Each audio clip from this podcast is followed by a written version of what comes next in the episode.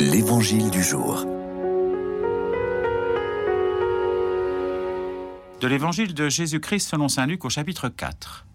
Dans la synagogue de Nazareth, Jésus déclara Amen, je vous le dis, aucun prophète ne trouve un accueil favorable dans son pays.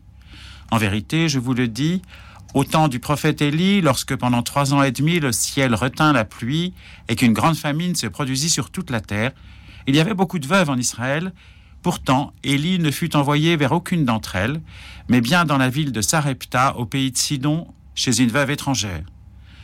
Au temps du prophète Élisée, il y avait beaucoup de lépreux en Israël, et aucun d'eux n'a été purifié, mais bien Naaman, le Syrien. À ces mots dans la synagogue, tous devinrent furieux.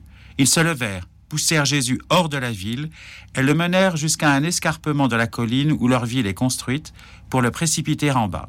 Mais lui, passant au milieu d'eux, allait son chemin.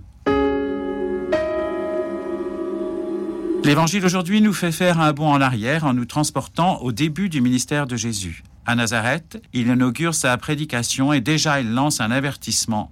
Un prophète est mal accueilli chez les siens.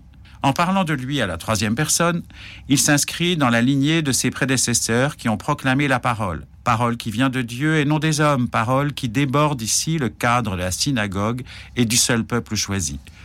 Avec Élie, c'est une veuve du Liban voisin qui est épargnée par la famine. Avec Élisée, c'est un général syrien qui est purifié de la lèpre.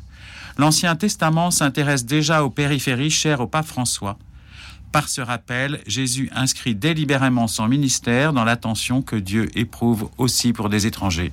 D'où vient la fureur des habitants de Nazareth? Pourquoi tuer dans l'œuf la vocation prophétique de l'enfant du pays?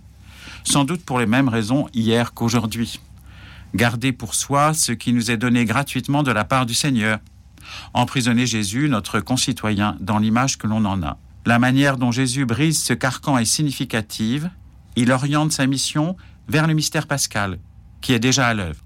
On le pousse hors de la ville, comme il sera crucifié hors des murs de Jérusalem. On veut le précipiter en bas, mais lui va son chemin à travers l'ombre de la mort pour ouvrir un chemin de vie, celui qu'il empruntera à la fin de l'Évangile en compagnie des disciples d'Emmaüs. Pour nous, c'est une invitation à nous rappeler que la victoire du Christ que nous fêterons à Pâques est surabondante.